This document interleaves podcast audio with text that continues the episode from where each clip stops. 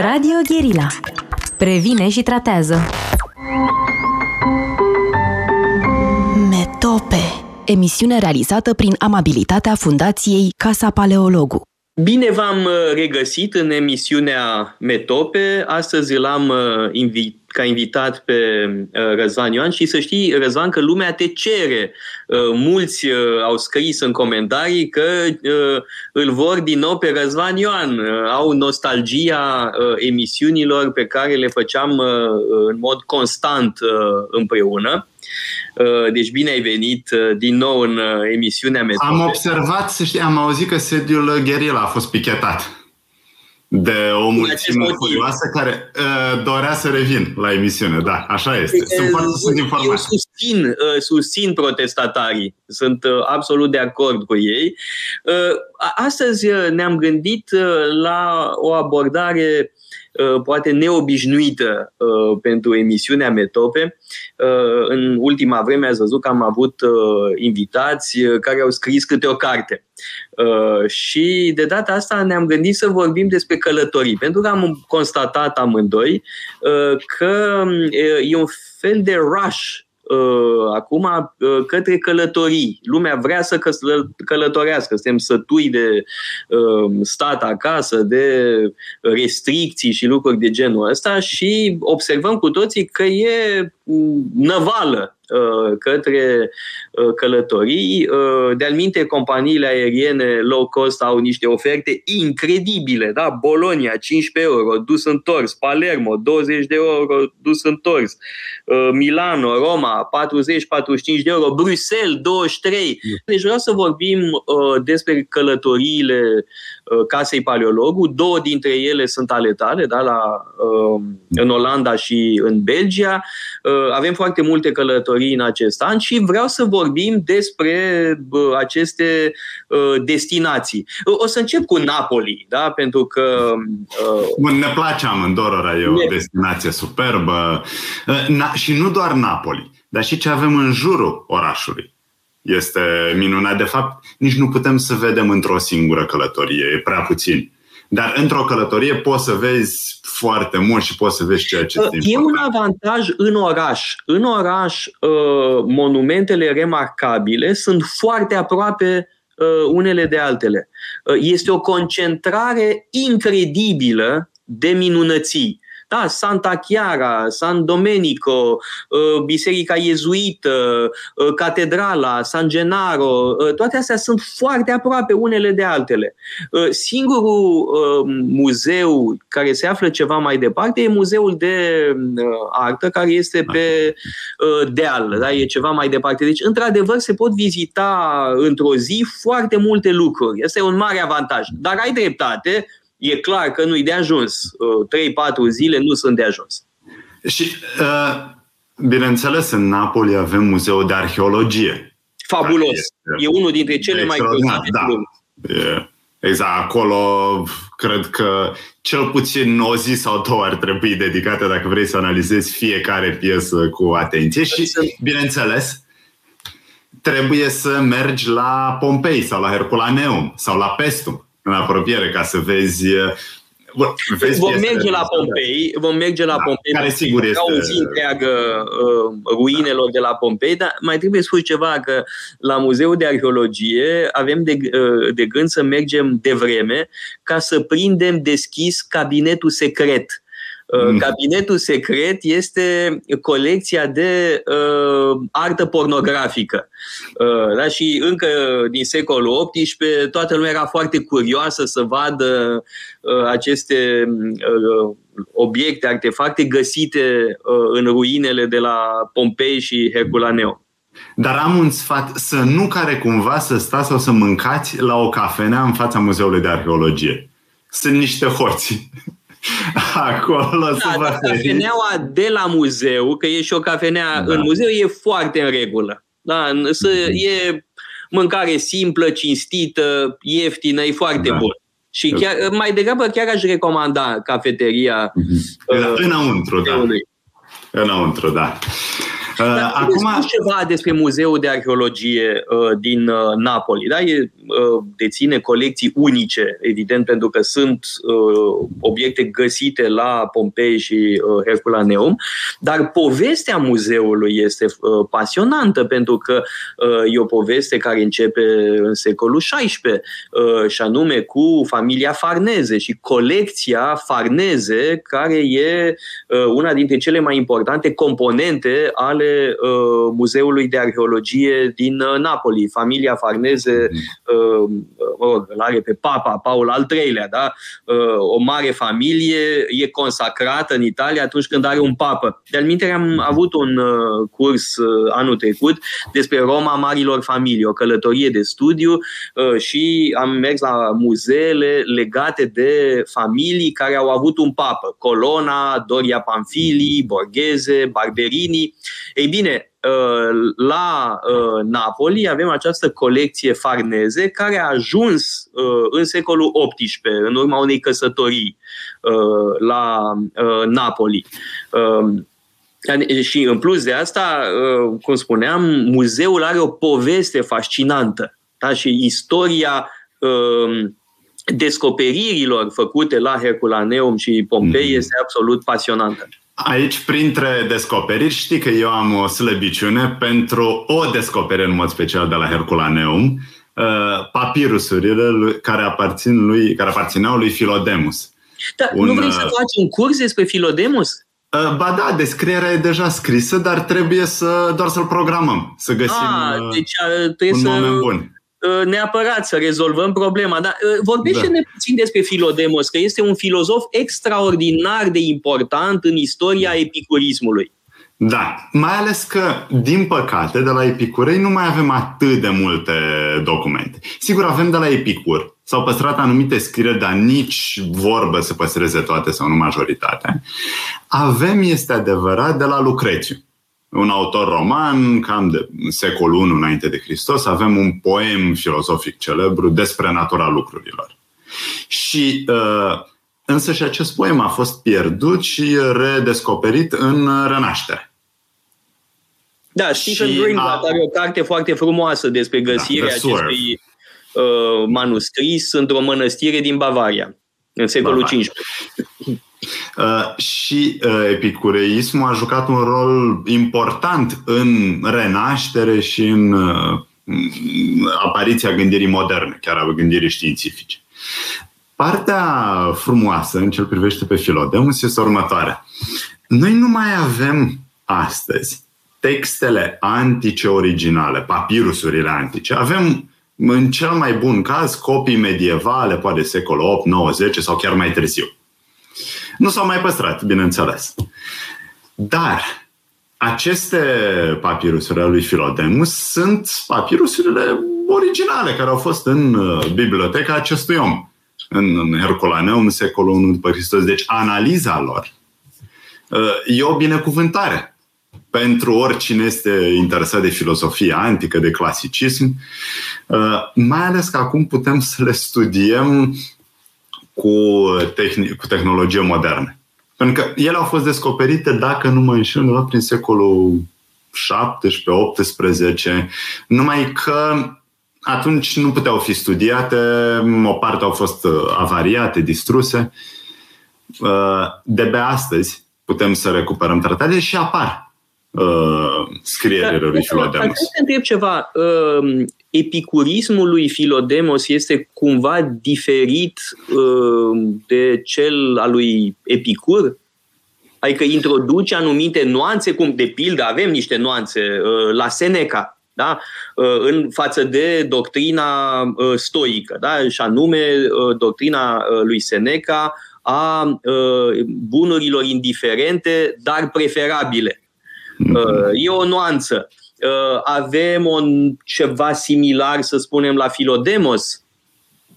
Uh, bun, cred că e o întrebare cu un răspuns mai greu decât în cazul lui Seneca, pentru că în tradiția stoică avem o tradiție textuală, cred, mai bine conservată. Asta ne permite să avem un contrast mai clar.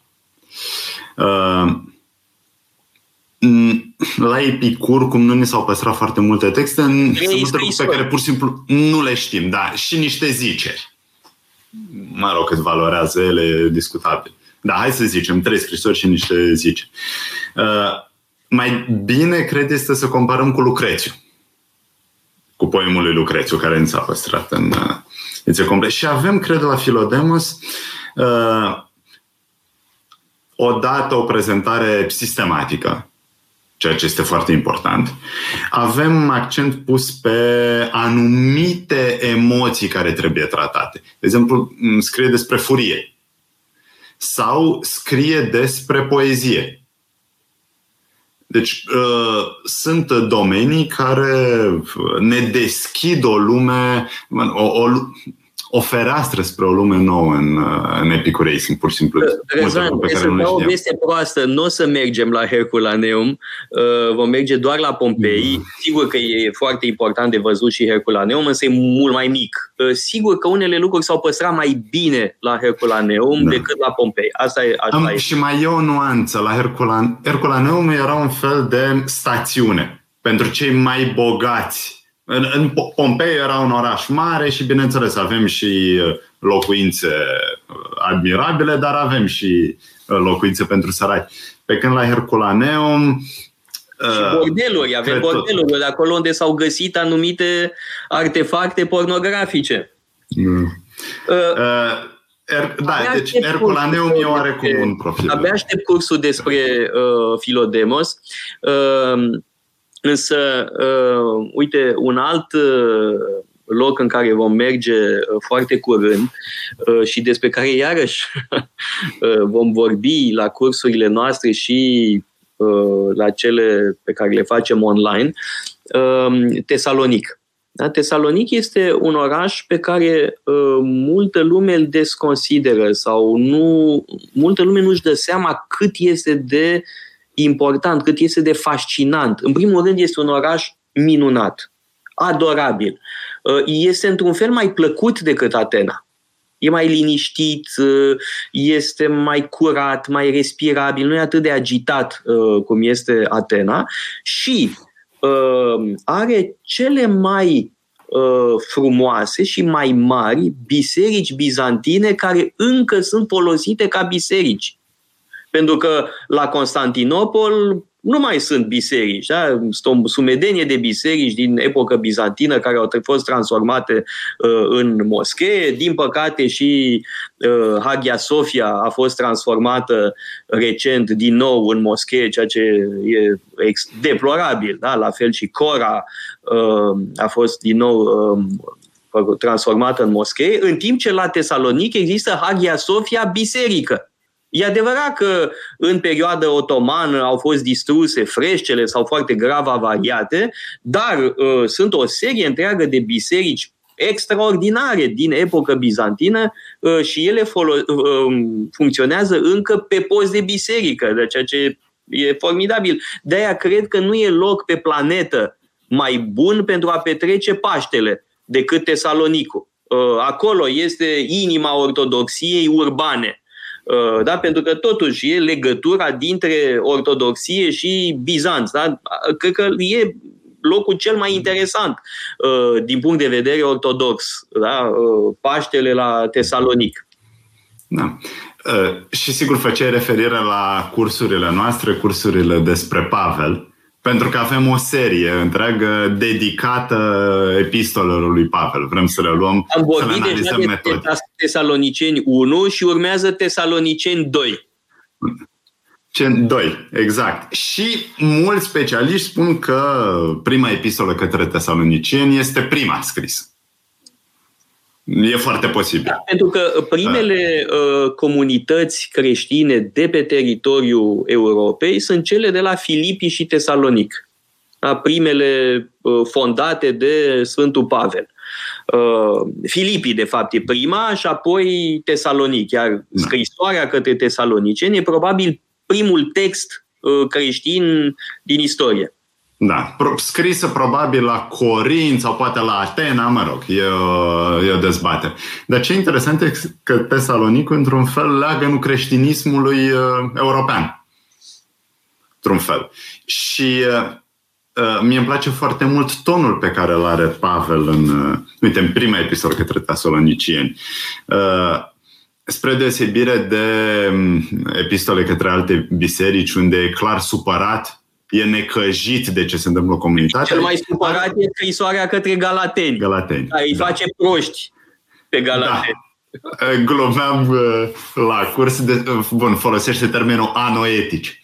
Și ziceam că ar trebui reînviat acest termen Uh, folosit poate și la anumite dezbateri prin Parlamentul României. Amice, ești anoetic. anoetic Ar trebui da. Uh, folosit mai degrabă decât amice, ești idiot sau amice, ești prost. Da, uh, te gândești, bineînțeles, la schimbul de replici dintre George Simion și, cum îl cheamă, Virgil și mai cum? Popescu, nu? Popescu, așa. Mm. Trebuia să-i spună, ești, sunteți anoetic, domnule deputat. Da. Uite, în cazul ăsta parcă nici nu m-ar mai deranja cercul. Dacă s-ar ridica un pic nivelul discursului. Uh, și această epistolă, de fapt amândouă epistole către tesalonicieni sunt foarte bune și foarte actuale. Nu? În a doua apare o, un concept sau o persoană care ți-a fost ție atât de dragă, adică ai scris în lucrarea ta de doctorat despre catehon care apare în 2 Tesaloniceni. Uite câte lucruri sunt uh, importante în Tesalonici. Păi așa ne explica Sorin Lavric că uh, aur este catehonul. Uh, iar alții spun că Putin e catehonul. Da? Există da. și uh, teorii de genul ăsta. Uh, însă trebuie să le luăm pe rând. Uh, în prima scrisoare către tesaloniceni spuneai că tonul este uh, cald, uh, părintesc, da. Uh, grijuliu uh, față de comunitatea de acolo. Aș vrea să reluăm această temă, facem o scurtă pauză publicitară și revenim. Metope, emisiune realizată prin amabilitatea Fundației Casa Paleologu. Am revenit în direct în emisiunea Metope împreună cu Răzvan Ioan. Vorbim despre călătoriile care sunt în sfârșit posibile uh, acum, da? Constatam că lumea dă năvală uh, la călătorii. Uh, și în contextul ăsta evocam uh, Tesalonicul, un oraș absolut uh, fabulos, uh, al doilea oraș din Imperiul Bizantin. Uh, și aminteam că fondatorul comunității din Tesalonic este nimeni altul decât uh, Sfântul Pavel. Uh, și uh, prima epistolă către tesaloniceni e probabil primul text uh, creștin scris în anii 50 Uh, și are un ton cald, uh, părintesc, uh, prietenos. Dar crește nerăbdarea, crește nerăbdarea lui Pavel și a comunității pentru că așteaptă a doua venire. A doua venire a lui Isus. Mm, evenimentul, bineînțeles, central pentru comunitatea creștină, mai ales în creștinismul timpuriu. Și există o anumită îngrijorare a celor din Tesalonic pentru că se așteptau ca Isus să vină repede. A doua venire să se întâmple în timpul vieții lor. Și, uh, din nefericire, observă că uh, o parte din uh, noi convertiți mor înainte de a veni Isus a doua oară. Și Pavel, bineînțeles, trebuie să-i consoleze, să-i împace cu această idee, să-i mângâie. De asta are un limbaj părintesc. Asemenea, unui, unui tată sau vorbește de o doică, doici care are grijă de copii. Cu cuvinte, uh, Răzvan, va trebui să vorbim foarte mult de Pavel uh, în călătoria noastră de studiu la Tesalonic. Uh, da. Practic, trei scrisori care au legătură cu locurile pe care le vom vizita. Mm. Tesaloniceni 1 și 2 și Filipeni, că vom merge și la Filipii, da. oraș fondat de uh, Filip al II-lea uh, și uh, e un sit arheologic acolo extrem de... Uh, și, bineînțeles, Tesalonic a fost și capitala provinciei romane, Macedonia. Da, a fost uh, Trebuie în mod constant uh, un oraș foarte important, încă de la fondarea sa, mm. la sfârșitul secolului IV, de către Casandros, da? uh, mm. fiul lui uh, Antipater, da? primul rege uh, al Macedoniei, Uh, de după uh, Alexandru cel Mare. Da? Uh, și în mod constant a fost un oraș important, inclusiv în perioadă otomană.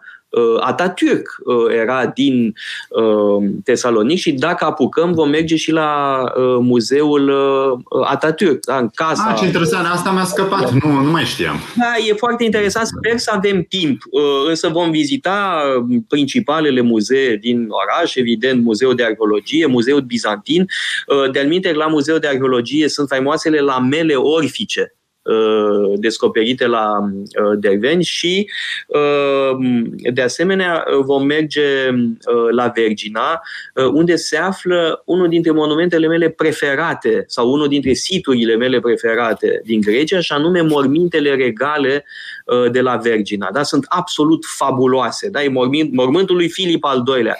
Mm. Și acolo este un, un panou un text scris de arheologul care a descoperit osemintele lui Filip al II-lea. Da? Și povestește extraordinar cum a uh, descoperit o cutie foarte frumoasă, cu aur, extra impresionantă, uh, a deschis-o, a văzut în interior niște oase Uh, și la un moment dat i s-au tăiat picioarele, pentru că și-a dat seama că sunt oasele lui Filip al II. e, e o pagină absolut extraordinară. Și știu că ție îți place Filip al II, am impresia mai mult decât Alexandru. Păi da, uh, pentru că era un om mai rezonabil uh, da. Filip al II-lea. Da, Alexandru cel Mare e o figură de legendă, evident că da. Însă Filip al II-lea este un geniu politic și militar mm-hmm. fără egal, aș spune. Este și organizatoric. De fapt, da. el a pus bazele uh, pe care Alexandru a putut să... Și mai e ceva, uh, nu e puțin lucru uh, să fii ținta constantă a celui mai mare orator din antichitatea greacă. Da? Te da. Contează și cine te înjură. Da? Uh-huh. Eu ce să spun, sunt înjurat de oameni foarte mărunți, de oameni care nu prea uh, mă onorează cu injurile lor. Adică eu sunt uh, discuții destul de meschine.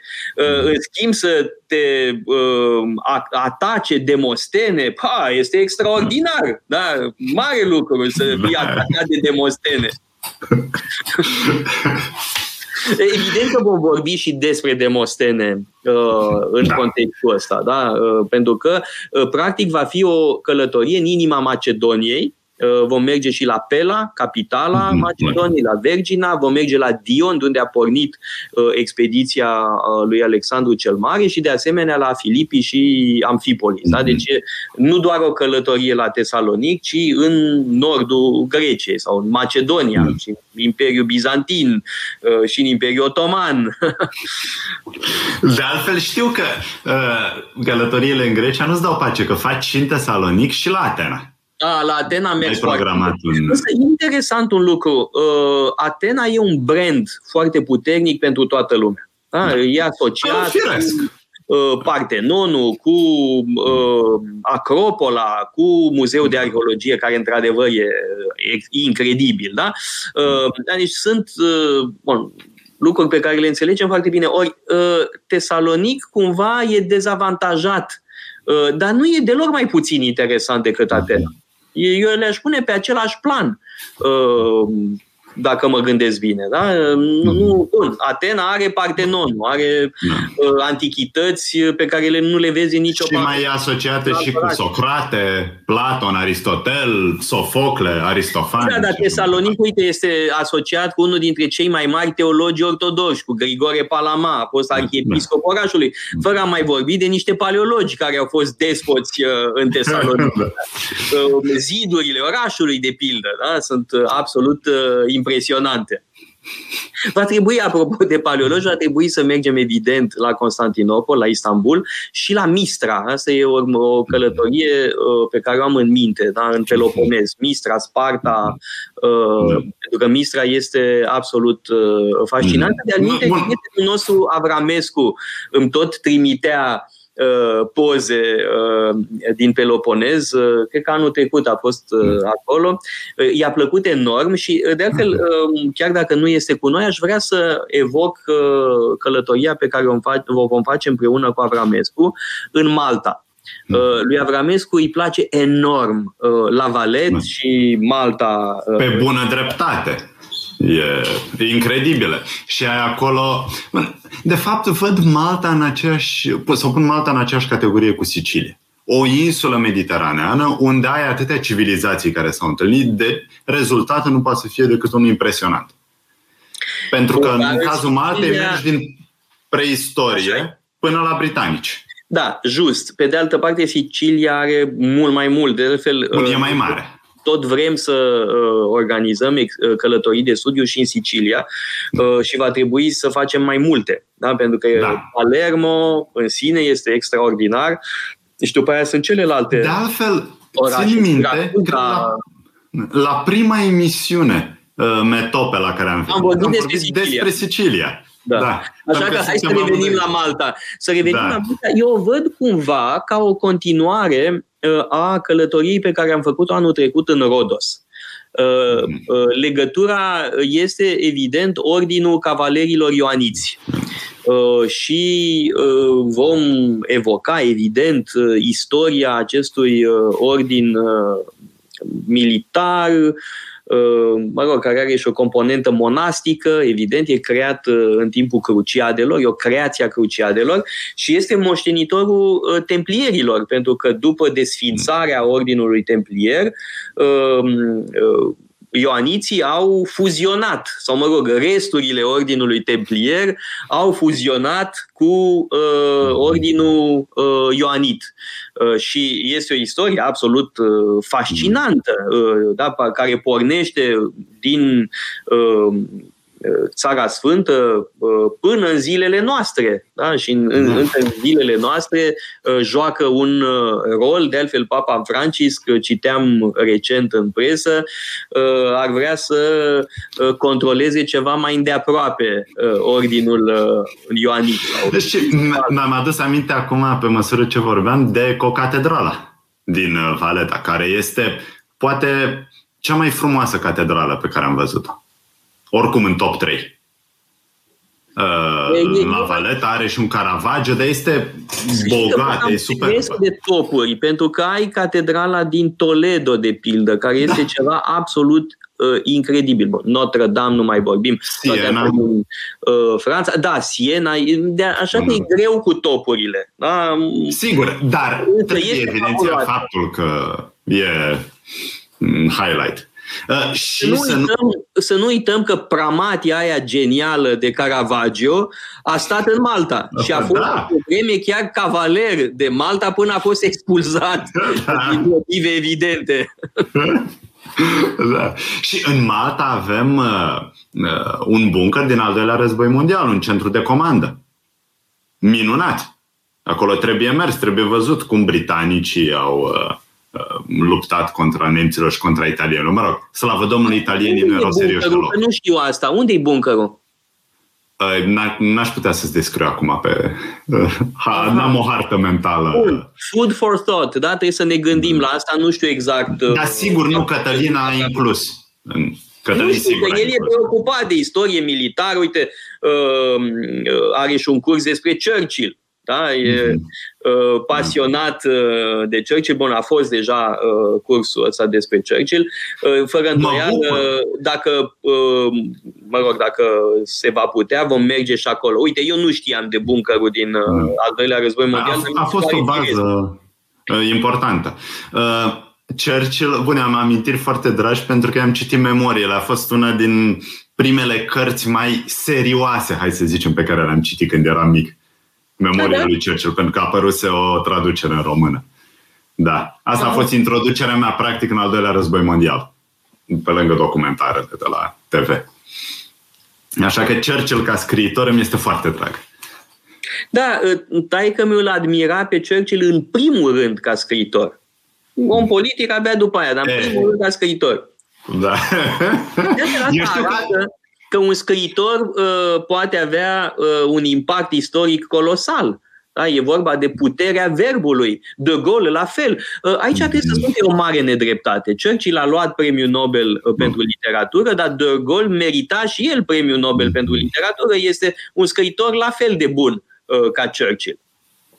Așa e. Numai că Churchill a stat la el acasă în al doilea război mondial. Ghinionul istoric a făcut că de Gaulle a fost forțat să plece. Motivul cred că e altul, că nu-l prea simpatizau pe De Gaulle membrii juriului de la Stockholm. Dacă mai okay, sunt da. alte uh, figuri importante care n-au luat premiul Nobel, evident din motive politice. Nu? Da, și alte secături au luat premiul Nobel tot din uh, motive politice. Da, da mă, eu cred că la cine te gândești dar, bun, acele secături erau totuși foarte talentate, erau geniale. Să că nu mă gândeam la Sartre acum. A, nu? da, e, mă rog, Sartre nu știu dacă e secătură, e, mai, e poate mai grav. Da. E foarte interesant că Sartre a vorbit atât de uh, profund și subtil despre uh, reaua credință, la mauvaise foi. Da? Este admirabil ce scrie despre la mauvaise foi, și el este cel mai bun exemplu păi, de mauvaise foi. Este la mauvaise foi încarne. Uh, da? Dar mă rog, uh, să revenim la călătoriile da. noastre. Vorbim de uh, Malta. Uh, tu, tu cunoști mai bine Malta decât uh, cunosc eu. Pe mine foarte mult mă interesează catedrala Uh, și picturile lui Caravaggio, pentru că mhm. știu că este acolo uh, un tablou fabulos cu martiriu da. Sfântului Ioan. Mhm. E Caravaggio meu preferat. E greu de spus care e cel Bun, mai... E greu, dar nu știu ce să zic. Să știi că uh, Caravaggio meu preferat e ăla care este și Caravaggio preferat al unui mafiot sicilian. Uh, pentru că știi bine, uh, a fost furat uh, dintr-o biserică din Palermo o, un tablou fabulos și anume nativitatea și adorarea cum se cheamă, închinarea păstorilor. Uh, ăla aș zice că este da. tabloul meu preferat de Caravaggio și trebuie să constat că uh, mafiotul care a furat uh, respectiv gust. are gust. Da? Tare mă întreb unde o fi tabloul respectiv. Uh, și mai e ceva în Malta și anume uh, un oraș medieval arab, Dina, unde sigur o să mergeți. Da, știu că o să mergem, e prevăzut. Da, da, categoric e prevăzut. Mm. Uh, bun, asta și ca și în Sicilia. Uh, ai și prezență arabă extrem arabă. de interesantă, da? Și da. Uh, fuziunea culturală arabo-creștină. Bun, în cazul Siciliei este fuziunea arabo-bizantino-normandă, da? care e ceva mm-hmm. cu mhm. totul special. Da, Răzvan, hai totuși să vorbim despre călătoriile tale. Uh, pentru că anul ăsta vei uh, uh, fi ghidul nostru sau ciceronele nostru da. în două călătorii. Nu sunt încă pe site, dar abia aștept să particip la ele. Și anume o primă călătorie în iunie în Olanda și o a doua călătorie în Belgia. În Olanda vom sta mai multe zile da, 5 zile, uh, și ai prevăzut să mergem la Amsterdam, Haga, Delft, Utrecht, Leiden. Uh, la Leiden uh, știm cu toții, ai fost student acolo, ți-ai luat doctoratul. Da, sunt orașe pe care le cunoști foarte Dar bine. Dar și la Utrecht. La, la Utrecht am fost student acolo. Au fost primii trei ani. Țin minte uh, că te întrebau niște tineri unde să studieze și tu totdeauna le spuneai Utrecht, Utrecht, e foarte bine la Utrecht, dar spune de ce.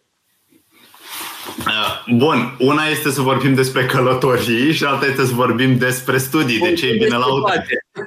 Uh, bun, la Utrecht de ce? Pentru că este o universitate foarte bună, pentru că uh, au acolo un în cadrul universității un uh, colegiu de limbă engleză. Și sigur, la început, bine să nu ne aventurăm în limba neerlandeză.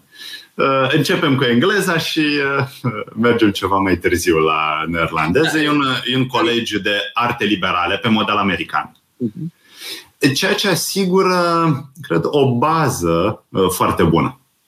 O bază educațională foarte bună. Pentru că ești obligat să nu te specializezi trebuie să trebuie să faci câteva cursuri elementare de engleză, de prezentare sau de scris în limba engleză, de statistici, de logică, de gândire critică. critical thinking, deja acum 20 de ani era la modă. Uh, după care, uite cum am, m-au interesat pe mine umanioarele, dar trebuie să studiezi și filozofie, și istorie, și istoria religiilor. Adică seamănă puțin cu clas prepa din Franța. Mă rog, nu e... la de grozav, dar în fine, e o încercare cinstită de a emula acest model. Da, eu știu că nu-ți place modelul american, îl prefer pe cel francez. Dar eu îi sfătuiesc pe toți tinerii să, se, să ia în considerare... Pe cei care nu știu asta. suficient de bine franțuzește pentru a urma clas prepa. De alminte, să știi, Răzvan, că uh, avem printre cursanții noștri uh, unul care este în clas prepa la Henri Catră și era cât pe aici să intre uh, anul trecut, uh, domnul Popa, dacă îl ții minte. Da? E, un, e un tânăr da, foarte sigur. valoros foarte și uh, a, a, este extraordinar, chiar dacă n-a intrat. Faptul că a fost admisibilă și că a ratat cu foarte puțin e extraordinar. Da. Extraordinar. Da, de fapt, o mare performanță. Sunt da. convins că va intra la Ecol Normal Superior, merită din plin și mai e încă cineva uh, dintre uh, tinerii noștri cursanți care se îndreaptă tot către clas prepa. Mm. Uh, cred că vrea să se facă altceva, ceva științific. Dar, după cum știi, avem uh, printre tinerii cursanți și uh, câțiva care s-au dus în Olanda. Știu, știu, foarte bine au făcut. Da, da, da, nu, nu zic uh, nimic, nu, e excelent. Dar uh, zile despre orașele în care vom uh, merge, da? Uh, Delft, Haga, Amsterdam. Da. Acum, uh, obiectivul principal al călătoriei va fi să ne uităm la mm, țările de jos așa cum au fost în secolul XVII, în secolul de aur. Uh, E, bineînțeles, o perioadă de maximă florire, de miracol olandez, așa cum a existat un miracol atenian, avem un miracol olandez. Uh, când Olanda devine principala putere maritimă și comercială a Europei, uh, când se eliberează de sub uh, ocupația spaniolă, ceea ce, bineînțeles, duce la o efervescență extraordinară. Și sigur vom vorbi despre culmile culturale, da? de la Spinoza la, Hugo, la Rembrandt, la Hugo Grotius, la Fermer, sigur, toți pictorii, toți gânditorii, vom vorbi despre oamenii politici. Despre Rubens cu... vom vorbi când mergem la Anvers. La Antwerpen, da, sigur. Uh, vorbim despre părintele națiunii olandeze, despre Willem de Orania, Willem I, despre uh, opoziția dintre Casa de Orania și uh, regimul parlamentar. Hai să spunem așa, regimul parlamentar cu Olden Barnefeld, Johan de Witt. Uh, și numai că n-ar trebui, nu o să ne concentrăm doar pe aceste vârfuri. Pentru că ceea ce este remarcabil în Olanda și motivul pentru care Olanda se află la începuturile modernității, sursa modernității europene în bună măsură, este că avem o transformare a întregii societăți. Avem 50% uh, grad de alfabetizare prin 1600, ceea ce este remarcabil. 60% uh, bărbați, 40% femei. Avem ziare. Da, avem ziare care circulau, ceea ce înseamnă că ziarele se citeau în familie. Dacă aveai o singură persoană care știa să citească, toată lumea era informată. Și aceste ziare sunt traduse și sunt vândute și în alte țări în Europa. Pentru că olandezii stăteau foarte, bune, foarte bine la tipografii. Esențial pentru o civilizație. Era un grad imens de urbanizare, de urbanism. Sigur, da, asta se mai întâmplă și în Italia, în Belgia asta încă de, înainte de uh, revolta de la sfârșitul secolului XVI. Uh, Flandra era uh, una dintre zonele cele mai prospere din Europa, încă din secolul XIV, uh, XV. Mm-hmm. Și toate se leagă pentru că avem în Flandra comerț cu textile. Deci, industria asta e foarte importantă. Se mută în Olanda după revolta contra spaniolilor și cum apare microscopul, de exemplu? Uh, ce apare tocmai uh, de la cei care uh, investigau, testau calitatea textilelor, calitatea mărfurilor. Deci aveau nevoie de dispozitive cu care să analizeze în detaliu calitatea mărfurilor. E, și asta duce la apariția microscopului și deci la uh, dezvoltarea științei Așa că trebuie să vedem întotdeauna dezvoltarea culturală științifică în contextul avansului uh, societății. Mai mult, hai să ne gândim că în 1602 apare prima societate pe acțiuni și deci prima bursă din lume, Compania Indiilor de Est. În 1612 se dau pentru prima dată dividende. Avem speculații cu bulb de la lele. Așa că avem în această perioadă a secolului XVII apariția capitalismului și apariția unor idealuri politice. Pentru că e interesant următorul lucru. Hai să comparăm declarația de independență din SUA cu declarația prin care olandezii denunță tirania lui Filip al II-lea. Există o influență clară a olandezilor asupra gândirii americane. Lucru deloc întâmplător pentru că mulți din puritani, mulți din pelerinii care ajung în, din Anglia în SUA, trec prin Olanda și stau acolo uh, poate o generație, poate două. Uh, de altfel, asta este una din explicațiile pentru care catedrala din Leiden a fost cutită de bombardamente în al doilea război mondial, de bombardamentele americane. A fost ocoliți, tocmai mulți președinți americani au strămoși acolo, în Leiden. Sau au stat acolo o perioadă. Uh, și de asta da, am ales bine ar fi oraș. fost să fie la fel de atenți cu alte uh, biserici uh, importante. Nu știu, Santa Chiara din uh, Napoli, de pildă, da? care este o absolută minunăție și a fost făcută praf în bombardamente sau da. alte asemenea monumente. Păcat. Și avantajul este că toate aceste orașe sunt la distanțe foarte mici, sunt într-o zonă relativ mică. Uh, toate cele pe care le-am menționat, Amsterdam, Haga, uh, Delft, Leiden, Reinsburg, unde să mergem la casa memorială lui Spinoza, uh, toate sunt în provincia Olanda, provincia Holland. Numai Utrechtul e un pic mai departe. Utrecht, de fapt, bastionul cel mai important al catolicismului în țările de jos.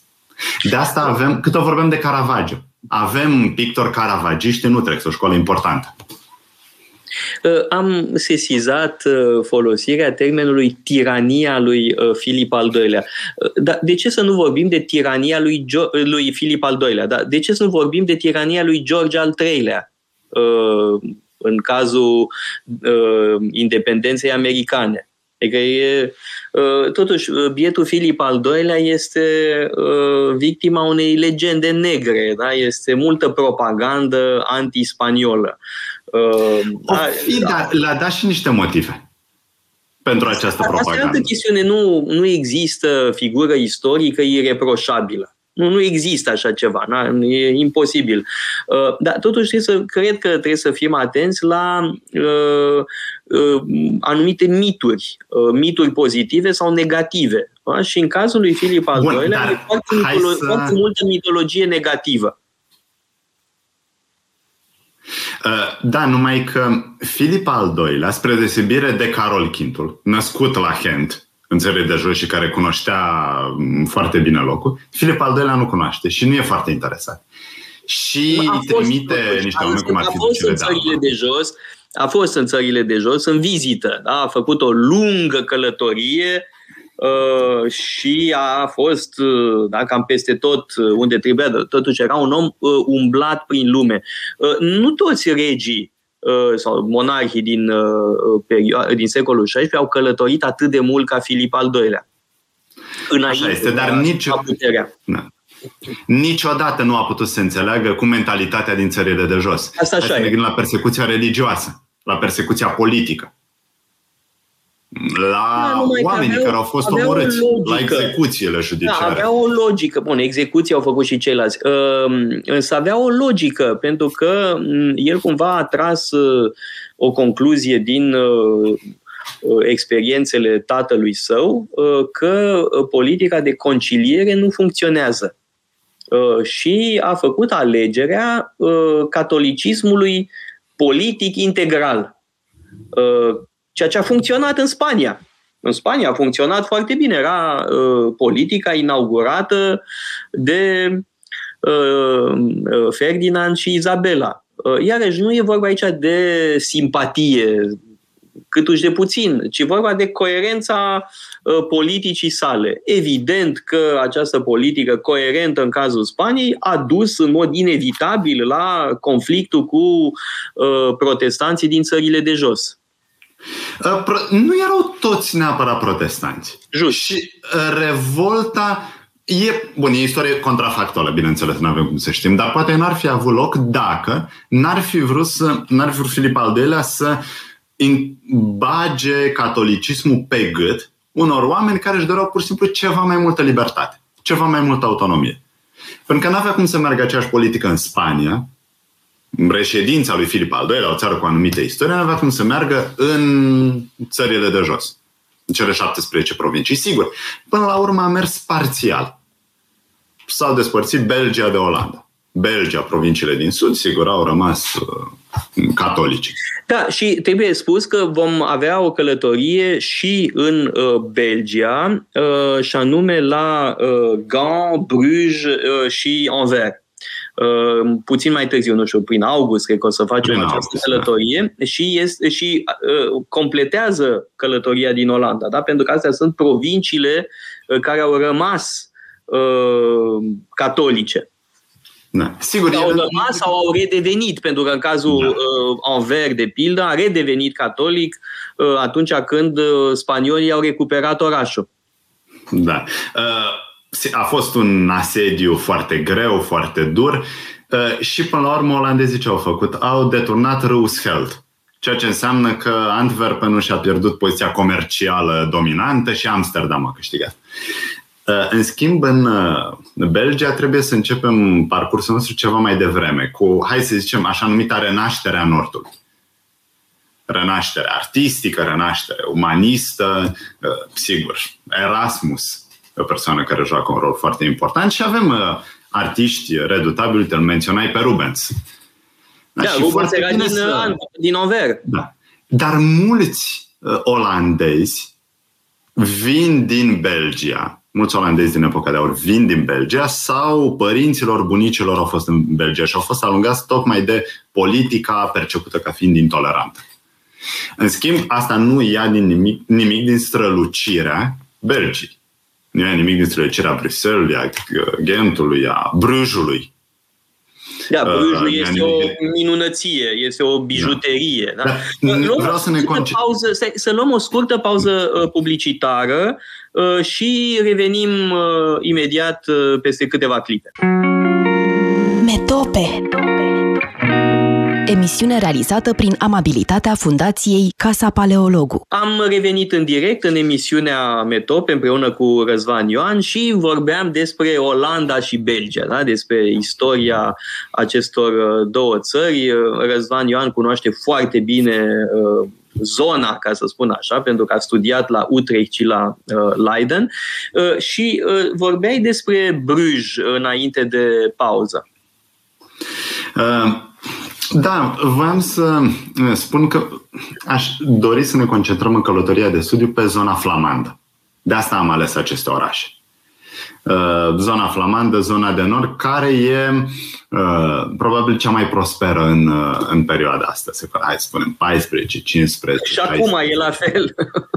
da, da, mulți uită că avem în secolul XIX o înflorire extraordinară a Belgiei. O țară hiperindustrializată Uh, bun, după Marea Britanie, bineînțeles. Uh, de altfel, Olanda și Belgia au mai fost unite după războaiele napoleoniene. Și n-au putut să reziste împreună, sunt totuși mentalități diferite, sunt uh, religii diferite. Dar, sigur, merită, merită investigare, merită văzută fiecare părticică a acestor țări. Belgia prezentând același avantaj ca Olanda până la urmă, și anume proximitatea orașelor. Uh, faptul că poți foarte ușor să mergi într-un oraș în altul și până la urmă sunt o bucurie. Oricine a văzut acest oraș, oricine a văzut arhitectura, ele își va dori să se întoarcă pentru că sunt uh, uh da, uh, cumva Belgia este deservită, aș spune, de Bruxelles. Bruxelles, ca oraș al Uniunii Europene, este un oraș plicticos. Da? Cele mai plicticoase cartiere din Bruxelles sunt cele consacrate instituțiilor europene. Sunt urâte, pur și simplu urâte. Și trebuie să spun că asta a fost și percepția mea, pentru că mergeam mm. la uh, consiliile de miniștri uh, la Bruxelles uh, și se părea anost, plicticos, antipatic, nu-mi plăcea. Uh, ulterior am descoperit uh, restul orașului, uh, cartierele absolut minunate ale vechiului Bruxelles, cele care n-au fost distruse și mai trebuie spus ceva, ei au avut un primar imbecil la un moment dat, în anii cât au fost, 50-60, și s-au demolat clădiri absolut fabuloase. Um, am un bun prieten uh, belgian, Ian de Mar, uh, istoric de artă, uh, a fost și negustor de artă, e un om cu o viață fascinantă. Și ne plimbam prin Bruxelles și îmi spunea, uite, aici a fost o clădire din epocă spaniolă, un palat baroc din secolul XVI, acum este un parking da? Și, mai, și erau multe exemple de genul ăsta. Deci Bruxelles a fost mutilat uh, de un primar complet imbecil și sălbatic. Uh, din fericire n-a putut să distrugă... Nu, s-au păstrat multe lucruri. S-au păstrat importante. multe lucruri extraordinare și mai cu seamă sunt acele cartiere care și-au păstrat Uh, specificul Saint-Gilles, de pildă, mie mi-a plăcut enorm. Da? E poate cartierul meu preferat uh, din uh, Bruxelles. Iar orașele pe care le vom vizita, uh, și anume Gand, Bruges uh, și Anvers, uh, sunt cu totul altceva. Da? Bruges este păstrat uh, impecabil. Uh, bun, Anvers, sigur că este un mare centru uh, de toate felurile. Da? Pentru tot da, felul al de diamantelor de tot felul de traficuri legale și ilegale. da. Și Hent, să nu uităm, acolo s-a născut Carol Quintul. Just. Da, abia aștept, yeah. nu cunosc Grand, uh, abia aștept să... De altfel... Uh... Cred că toată lumea a observat uh, diferențele dintre noi. Faptul că tu vorbești despre tirania lui Filip al II-lea, uh, eu vorbesc uh, despre Filip al II-lea cu mai mult uh, uh, considerație. Uh, de asemenea, tu spui Gent sau Gent sau nu știu cum zici tu, eu zic Gant, uh, cum on dit en français, de, de alminte, uh, Carol Vintu vorbea franțuzește acasă. Carol Chintu vorbea toate limbile europene. Sigur că vorbea de toate. Dar prima lui limbă totuși a fost franceza. Da, era o zice, nu știu cât de reală este, că uh, spunea Carol Chintul că vorbești spaniolă cu Dumnezeu, uh, franceză cu bărbații, italiană cu femeile și germană cu cal. Da, astea sunt zice care au tot felul de adaptări, ca așa și Friedrich al doilea al Prusiei, da, a spus că vorbește nemțește cu calul sau cu servitorii da. sau nu știu cum. Da. Sigur. Uh, Dar întrebarea este, după aceste călătorii, voi începe eu să zic Anver și Ga sau vei spune tu Antwerpen și Gent, așa cum e corect, de altfel? nu, nu, este exclus ca să, să mă schimbi în vreun fel uh, în privința asta. Nu, am uh, totuși, uh, uh, nu uita că sunt și cetățean francez și uh, sunt foarte atent uh, la prezența culturală franceză în aceste zone. Uh, de altfel, îmi pare foarte rău că există această diviziune absurdă uh, lingvistică. Mhm. Dacă sunt uh, locuri unde, dacă vorbești franțuzește, nu obții nimic. Da? Și viceversa. Sau invers. Mi da. se pare complet absurd. Da. Sigur, dar mi se mai pare ceva absurd. Faptul că belgienii nu vorbesc întotdeauna ambele limbi. Sigur, sunt mulți care vorbesc pe amândouă, e cât se poate de firesc, dar există un oarecare dezechilibru. Și din experiența mea am întâlnit mai mulți belgeni care nu vorbesc franceză și nu vorbesc flamandă decât belgeni care vorbesc Da, flamandă, este explicabil, pentru că franceza este o limbă universală, ceea ce nu se Sigur. poate spune despre flamandă. Da. Și asta e o evidență totuși. Da? Nu, uh, deci mie mi se pare absurdă încăpățânarea flamanzilor de a nu vorbi franceză. Mi se pare aberant. Uh, și uh, practic îi privește și pe cei care nu sunt belgieni, da? dar nu știu flamandă, știu franceză. Exact. Probabilitatea e mult mai mare. Eu nu am nicio vină că nu știu flamandă. Bun, sigur că poate că ar trebui să învăț, dar mai sunt și alte limbi înainte, da. Da? pe care fie aș vrea să le perfecționez, fie să le învăț. Dar oricum, abia aștept aceste două călătorii. Olanda și Belgia sunt țări pe care le cunosc, dar nu suficient de bine. Da? Adică am, am fost la Amsterdam, am fost la Utrecht, am fost la uh, Bruges, la Bruxelles, mm. uh, dar aștept să uh, cunosc de altfel, la alte orașe. Uh, la Delphi, foarte... știu că Delphi este o minunăție. Uh, Haga mm. este o capitală foarte agreabilă. Mm-hmm. Da, e mult mai agreabilă decât Amsterdam. În viziunea mea, Amsterdam... Uh, nu mi-a plăcut foarte mult ca atmosferă. Mi se pare agresiv. No. Are, sigur, uh, lucruri foarte importante de văzut. Nu poți să mergi Majore. în Anders să nu vezi Rijksmuseum sau Palatul Regal, fosta primărie, știu eu, muzeul de istorie al Amsterdamului. Nu mai vorbim de alte destinații cum ar fi Muzeul Van Gogh. Nici, nici nu le includem. Dar e o situație asemănătoare cu cea din Belgia.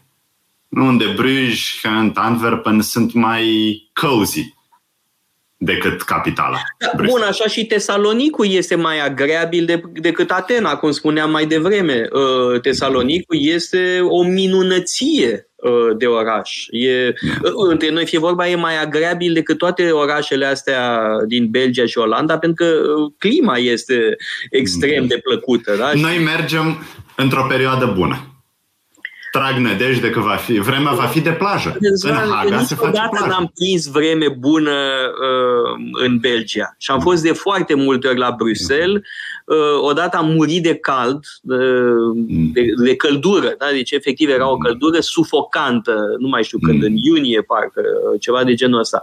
Uh, niciodată n-am prins vreme care să fie într-adevăr frumoasă și agreabilă uh, în Belgia. În schimb, Tesalonicul este o, un paradis, efectiv. Acolo trebuie să ne mutăm. Eu cred că pentru vizitat, și pentru o vacanță activă, cum pregătim noi, vremea din țările de jos este mai prielnică. De obicei bun, este chiar atât de cald. mai bun moment pentru a vizita Florența sau Roma e acum, că nu e lume. No. Um, de altfel am fost la Roma la începutul anului și a fost o idee excelentă. Am Bravo, să bine te-ai gândit. Văd în liniște uh, monumente unde de obicei uh, nu aveai loc.